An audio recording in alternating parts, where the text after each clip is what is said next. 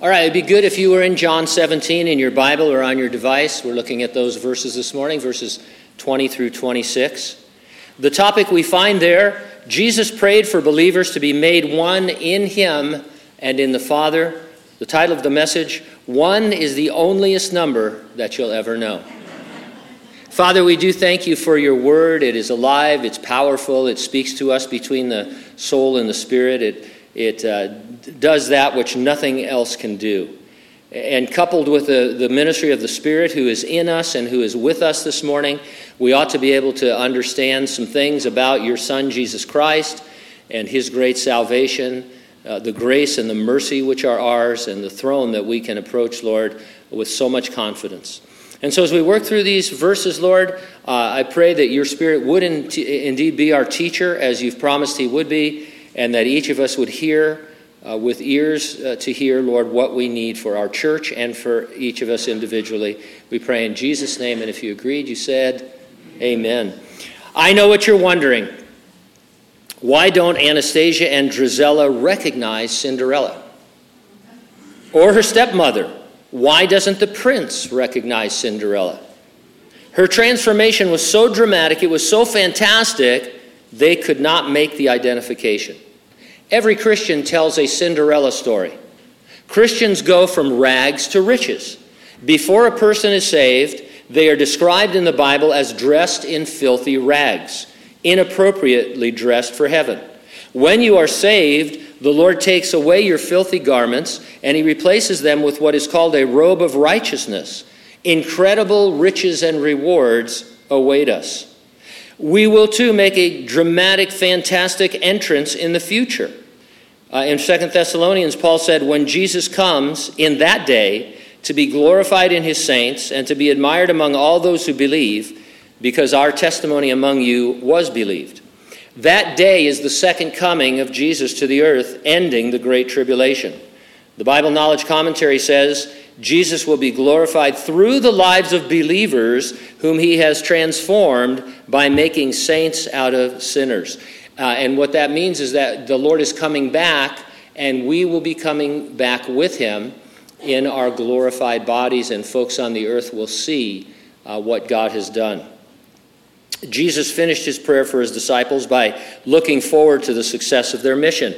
He prayed for those who will believe in him through their word all those who have believed until now, and all those who will believe until his second coming are in that group. And that puts us squarely in it as well.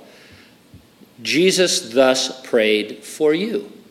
And, and without stretching anything, you can honestly believe that and say that, that because that prayer was for everyone who believed. And if you are a believer, then Jesus prayed for you. You were on his mind and heart. I'll organize my comments around two points. Number one, one day we will be one. And number two, today we are one to win. Let's take a look at becoming one with the Lord in verses 20 through 24. Now, it's common to apply these words of Jesus to Christian unity. This whole section is often taught from the point of view of Christian unity. One very excellent Bible commentary says, in fact, Jesus requested unity for future believers. He was praying for a unity of love, a unity of obedience to God, and His Word and a united commitment to His will. Now, I'm reading out of the New King James Version, but we can scan verses 20 through 26. And as you do, which word, or excuse me, which verse uses the word unity? As you look down at those verses again, which verse uses the word unity? Well, I'll tell you, none of them do, because it's not there. And let's talk about unity for just a moment. It is important. Unity is an, a major, major important thing. It's just not being taught in this area of Scripture. You'll see what is in a minute. Take a guess how many times unity occurs in the Bible. Lots of guesswork this morning. I would have gotten this wrong for sure. Again, in my New King James Bible, it is used only three times once by David in the Psalms, and twice in the New Testament. Both of those usages are in the book of Ephesians. The Apostle Paul says in Ephesians 4 3, we should endeavor to keep the unity of the Spirit and the bond of peace. Then in chapter 4, verse 13, he said, We will all come to the unity of the faith and of the knowledge of the Son of God, to a perfect man, to the measure of the stature of the fullness of Christ. And in the verses in between, he describes the local church ministering to itself through the gifts and the talents that the Holy Spirit gives its members, uh, harmoniously living together in the exercise of their gifts, maintaining unity. And so, unity in the church uh, is something that we don't create, it, it exists before we get saved. It is a spiritual thing. The Bible says it is of the Spirit. And so, when you got saved, Probably you loved everybody when you got saved. You remember that? It's like, I love you and I love you and I got no problems with anybody and you embezzled money from me and you did it, but I forgive you and I love you because Jesus Christ. Well, that's the unity of the Spirit in the body of Christ. It's like, hey, we're all in this together. You're my brother, I'm your sister, that kind of thing. And it's wonderful. However, temperament, theological outlook, worship styles, personality conflicts, and things like that can undermine unity. So we start united and then we tend to divide. J.C. Ryle writes How often Christians have wasted their strength contending against their brethren instead of contending against sin and the devil. How repeatedly they have given occasion to the world to say, When you have settled your internal differences, we will believe. And so that is so we start at a point of unity and we can lose it and then uh, Paul says no no go go to the church Exercise your gifts, let gifts be exercised upon you. Live together with these brothers and sisters. Maintain unity because we're going to be brought to a point of maturity when we have it anyway. And so, why uh, upset the apple cart? Which is a verse I've, or a saying I've never understood. Uh, but anyway, do, you understand what I mean? So, that's unity. Um, that's not what Jesus is talking about in our verses. Scan the verses again what word is repeated over and over again? Well, it's the word one. Being one with God is different from the unity of believers. Okay, so um, unity is one thing. Now we're going to talk a little bit about what the verses are really about oneness. Verse 20 I do not pray for these alone, but also for those who will believe in me through their word. Jesus here called the gospel their word once they believed, it became theirs to share with others. It became personal to them. If you're saved, the gospel is your word. Now, it's, it's obviously God's word, but it's yours in that it's, it's transformed your life and you can share it in that fullness. And so that's what happens when we give the gospel. The message never changes. There, there's only one gospel Old Testament, New Testament. We're saved by grace through faith uh, plus nothing, no works. Sometimes people get confused. They think, well, in the Old Testament they had the law, and if you kept the law, then you were saved. That's not true. The law wasn't given be, uh, for you to keep it because no one can keep it perfectly. You were saved beside the law.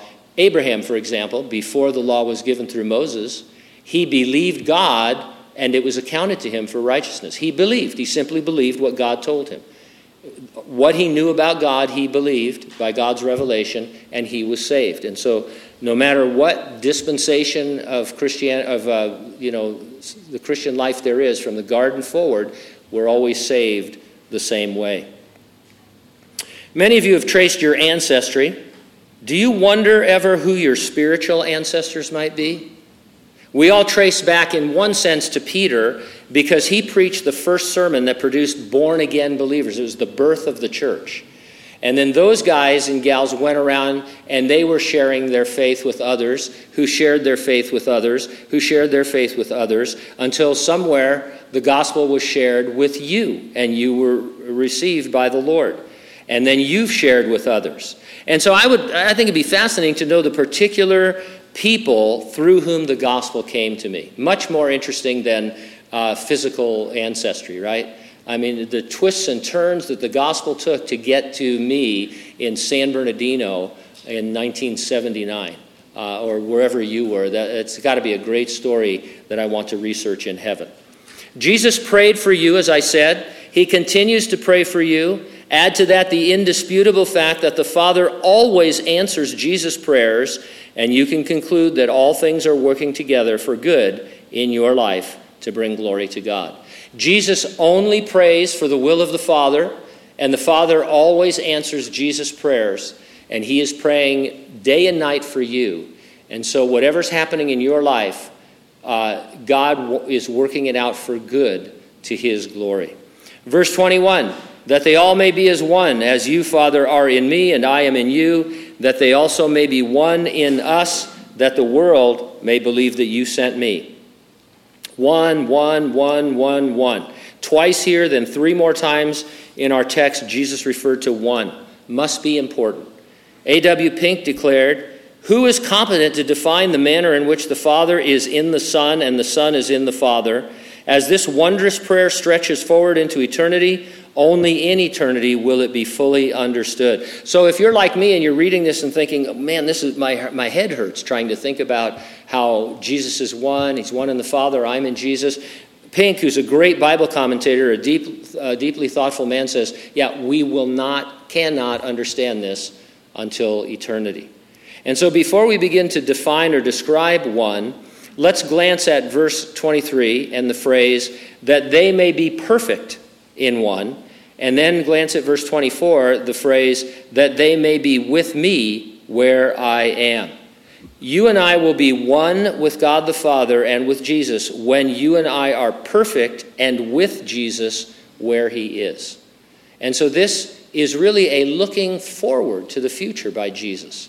He is talking about something that hasn't happened yet and that in one sense can't happen until we are finished, until we are complete, until we are all in heaven with Him, where He is.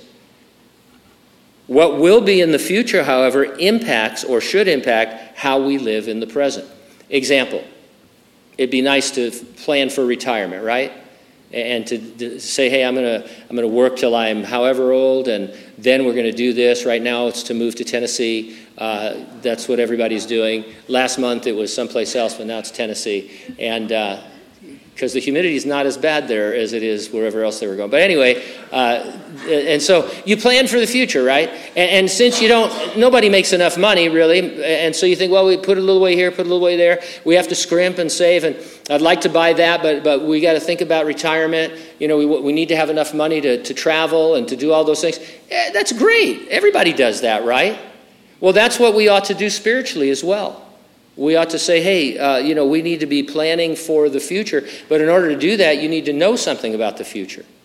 You need to know what God's going to do for you and with you in the future, and that you can store up treasure in heaven and those kinds of things. And so uh, it's, it's the most normal thing in the world to say that the future impacts my thinking in the present. And so some people think, well, why are we always talking about prophecy and looking forward and all? Because it impacts you right now, probably more than anything else will. Again, quoting A.W. Pink, though the actual bestowment of glory be yet future, it is presented for faith to lay hold of and enjoy even now. The Apostle Paul understood this impact when he said, Whom God predestined, those he called, whom he called, he justified, and whom he justified, those he also glorified. Now he's talking about Christians like you and I, and he's saying he also has glorified us. Well, you and I aren't glorified. I don't have my glorified body. You don't have your glorified body. We will one day if we're Christians. What's, what we're being taught there behind the scenes is that God sees you as already complete, as what He's going to do with you, as, as what you will be even though we won't be until we're with Jesus. Knowing I am predestined to be glorified, I want to cooperate with God the Holy Spirit in transforming me day by day to be more like Jesus. That's the whole plan. Quick word about predestination. You, you can't just drop that word without talking about it. No one is predestined to be saved or to perish. After you are saved, you are predestined to be made like Jesus until you are glorified. H.A. Ironside explained you will note there is no reference to heaven or hell, only to Christ likeness eventually. Nowhere we are told in Scripture that God predestinated one man to be saved and another to be lost. Men are to be saved or lost eternally because of their attitude toward the Lord Jesus Christ. So, this word predestination, we're not afraid of it. The Bible teaches predestination. It is something that happens to you after you are saved. It doesn't mean you're going to get saved, it doesn't predetermine who will be saved. Once you get saved, God says, now it's your destiny to be complete in Jesus Christ, and one day we will awake in his likeness. Throughout this prayer, Jesus emphasized that he was one with God the Father, so much so that he told Philip, He who has seen me has seen the Father. I'm in the Father, and the Father is in me. Today, we might say that Jesus and the Father were perfectly in sync with one another. Illustrations fall short, but maybe this one will help a little bit. Pairs figure skating is defined by the International Skating Union as the skating of two persons in unison who perform their movements in such harmony with each other as to give the impression they are one person. When Jesus was on earth, he voluntarily set aside the use of his deity and lived as a human being. The whole time, he was perfectly in sync with his Father. He did what his father told him to do. He said what his father told him to say. And as a result, the world could see the Father in Jesus. They were absolutely in sync. No stumbles, no falls. Since God the Holy Spirit is in you, you are capable of being in sync with Jesus and with the Father. Just as Jesus revealed the Father, so can you. Have you ever tried to watch a movie whose sound was out of sync? I, it's one of those things that drives me crazy. I can't do it. We can become out of sync with our Savior.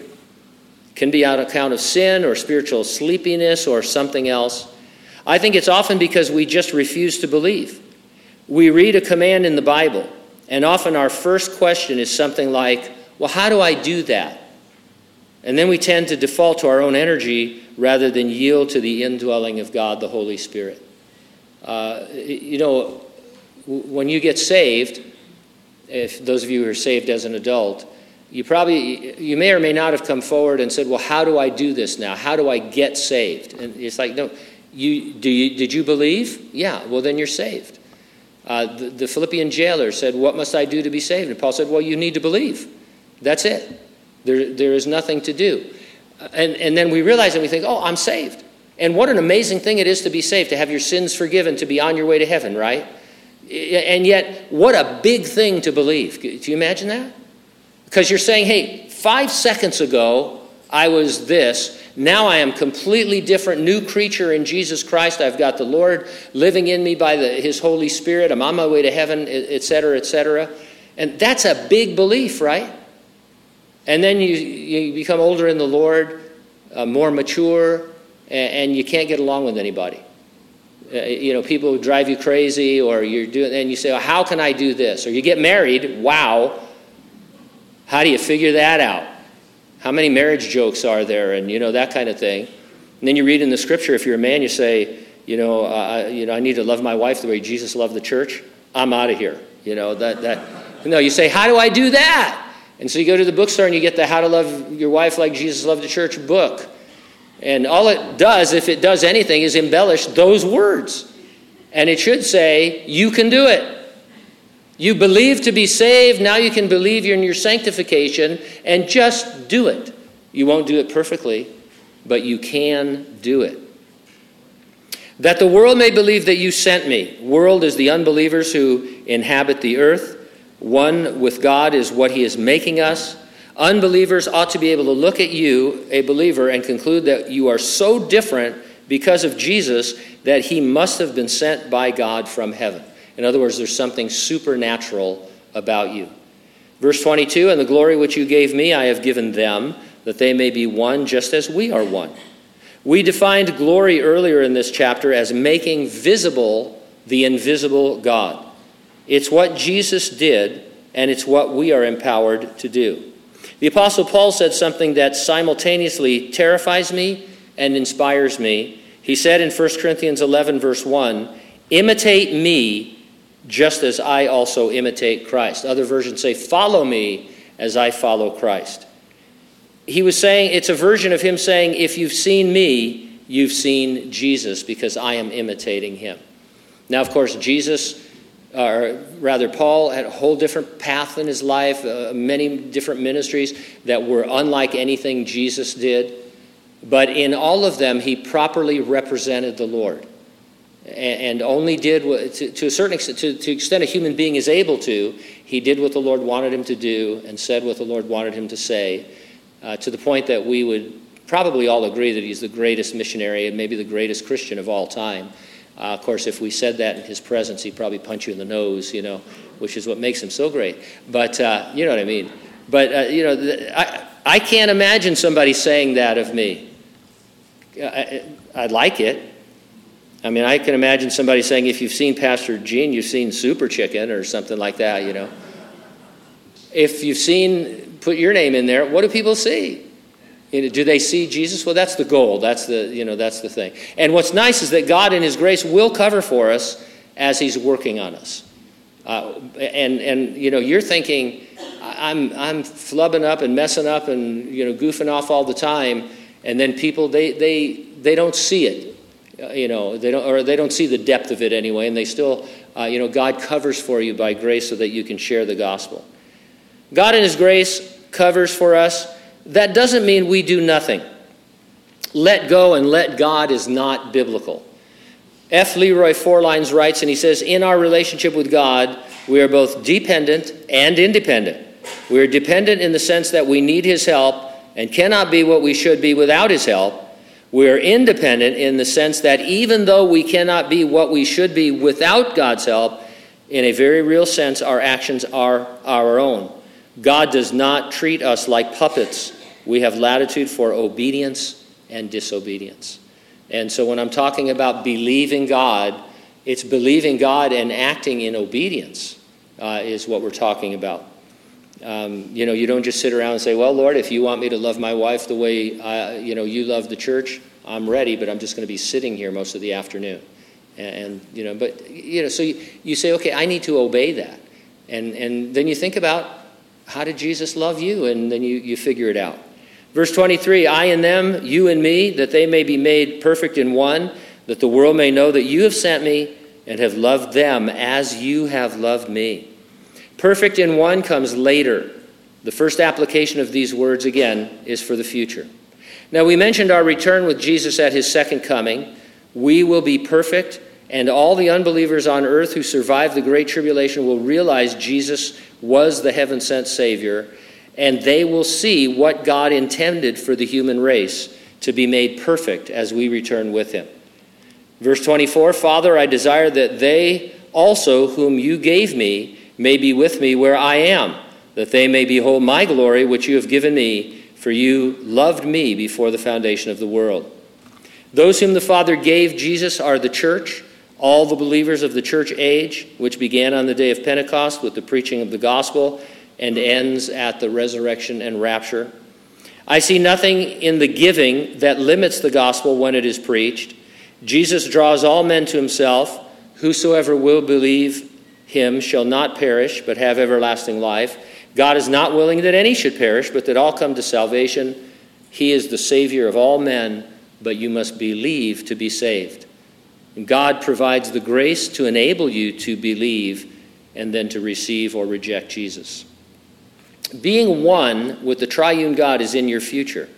I'm sure that there's a mystical component to it, but we can only begin to understand what that means. Only in eternity will that be fulfilled. We're like the pair skater who executes the jump in sync with his or her partner, but then falls to the ice upon landing. He or she gets up and they get back in sync as quickly as possible. Maybe you can't stick the landing, as it were. You fall in or you keep falling in the same area. Get up and just get back in sync with God. He's, he offers you the forgiveness, He's given you the instruction. Stay in sync. Verses 25 and 26 today we are one to win. Sent is another important word in Jesus' prayer for the 11 and their spiritual descendants. Jesus was sent into the world to show humans God the Father. Those who believe are sent into the world to tell non believers God sent Jesus to save them. Once saved, he sends them, and so it goes, generation after generation. By the way, it's not a very good plan on paper eh, to depend on human beings, right? I mean, this entirely, every, it's been said that every generation is, or excuse me, that Christianity is always one generation from extinction. Because all you have to do is have a generation where people don't follow the mandate to share Christ, and there would be no more Christianity after a while. But God says, no, this is the way we're going to do it because it shows my glory, it shows my grace, it shows my power. And I'm going to choose weak, foolish human beings who have the treasure of the gospel in earthen vessels, and, and this is going to work. Don't, Don't you worry. And it, it has and it will. Verse 25, O righteous Father, the world has not known you, but I've known you, and these have known that you sent me. Jesus would shortly go to the cross. He described his Father as righteous. Jesus' death on the cross satisfied the penalty for sin demanded by the righteous, thrice holy God. And then his death on the cross enabled God to declare believing sinners righteous to save you through faith in Jesus Christ. And so we have to deal with sin. Any philosophy, any religion, any psychology, it has to start with sin. There's a problem, and the problem is sin. Uh, we, we're, the human race is under the penalty of, uh, or the, the power of sin uh, before you're even born. When you're born, you are born with a sin nature, and then you sin. You disobey God throughout your life. And God is a holy God, and He can't wink at that, He can't ignore it, He can't overlook it. He has to deal with it. Sin has a penalty, and that penalty is death. Somebody has to die when there's sin. Now, the way God set it up, Jesus could come as a man, as the God man, and die in our place, taking our punishment, paying the penalty, so that we might be free from all that and be saved. In that way, God preserves His holiness, His righteousness, uh, His justice, as it were, but He also is able to extend His grace and His mercy and His forgiveness. Sometimes uh, we're told that God is just and the justifier of those who come to Christ. And so He remains just and holy, but He also is the justifier of sinners. And basically, we are saved sinners, right? There are sinners here and saved sinners. And believe me, it's better to be a saved sinner, to, have, to having been declared righteous, so that when God sees you, he sees Jesus Christ. The Bible Knowledge Commentary, uh, commentary rather notes the world failed to see God revealed in Jesus, but a few disciples did, and they believed that God had sent him.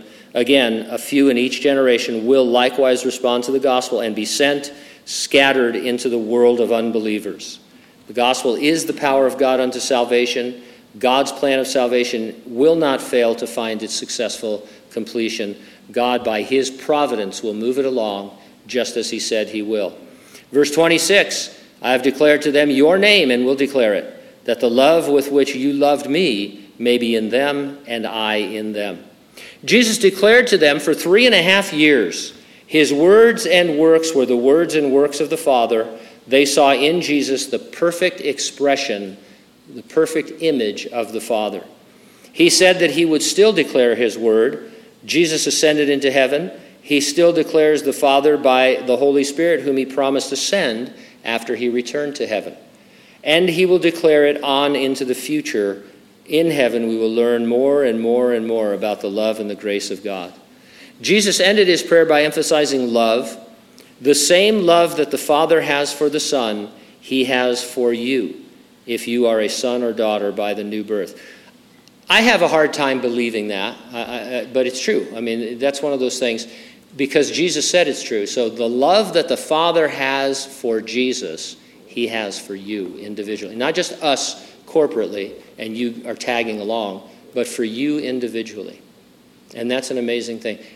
Is there a love greater than the love of the Father for the Son, than the, you know, the love of God? He loves you that much. Jesus prayed, asking the Father to love his followers as much as he loved Jesus. And as we said before, the Father can never say no to the Son. You and I are so, so loved by the Lord. Jesus prayed, I in them. He's in them, in believers, by God the Holy Spirit taking up residence in our hearts. God the Holy Spirit's fingerprints are everywhere in the Gospel of John. Typical of him, however, he isn't always named and doesn't draw any attention to himself. I'm often critical of Pentecostals. Truth be told, I admire their passion for the Lord. It wouldn't hurt any of us to express more genuine joy. But, and we must cautiously guard against drifting towards a cessationist attitude regarding the Holy Spirit and his gifts. Uh, some churches say, oh, yeah, we believe in the gifts of the Spirit, all of them, but they, they're never exercised, never encouraged. And, and so those are problems. Now, we would identify the church of, uh, in the city of Corinth as Pentecostal. In his letters to them, especially the first one, the Apostle Paul encouraged their enthusiasm, but he wanted their expression of the gifts to be brought under control. He did not, for example, forbid them from speaking in tongues. as if that was not a gift or it was going to pass away. He said, Look, if you're going to do it, here's some rules so that it's not a, a, garbled mess and so that you don't, and so people don't think you're crazy. He actually said that so that you aren't mistaken for crazy people. He taught them how to do it so it would minister to others as it was meant to. Dr. Michael Spiegel reminds us spiritual gifts are not simply what the Spirit gives to you, they are what the Spirit gives to the church through you. We can't commend the overly excessive exercise of the gifts of the Holy Spirit. It draws attention away from Jesus, and that is something that God the Holy Spirit will never, ever do. And so anything that draws attention to a man or away from Jesus, that cannot be of the Holy Spirit, no matter how much people say that it is. And so there's a, you know, Scripture maintains a wonderful, harmonious balance in these areas. Maybe you've been at a service where a missionary was prayed for because they were being sent out. You are sent out no less than a missionary. God has sent you to the places that compromise your world of believers. You are there with the Great Commission to uh, make disciples of all the nations and to see that they're baptized in the name of the Father and the Son and the Holy Spirit. Jesus is with you always because the Holy Spirit is in you. I recommend that you go back before Jesus' prayer to chapter 14 and read through the end of this chapter, verse 26 of chapter 17. Read it more than once, give it a chance, and then underline or highlight everything that you ought to believe. As, as we've studied this, we've talked about lots of different things that we should believe and that we maybe don't. And then once you have that list, these are all the things that I should believe uh, because I'm a Christian and, and here's God's promise to me, then just ask yourself of each on the list, do I believe it? And if you don't, believe it. Because that's how we activate this wonderful thing we call the Christian life.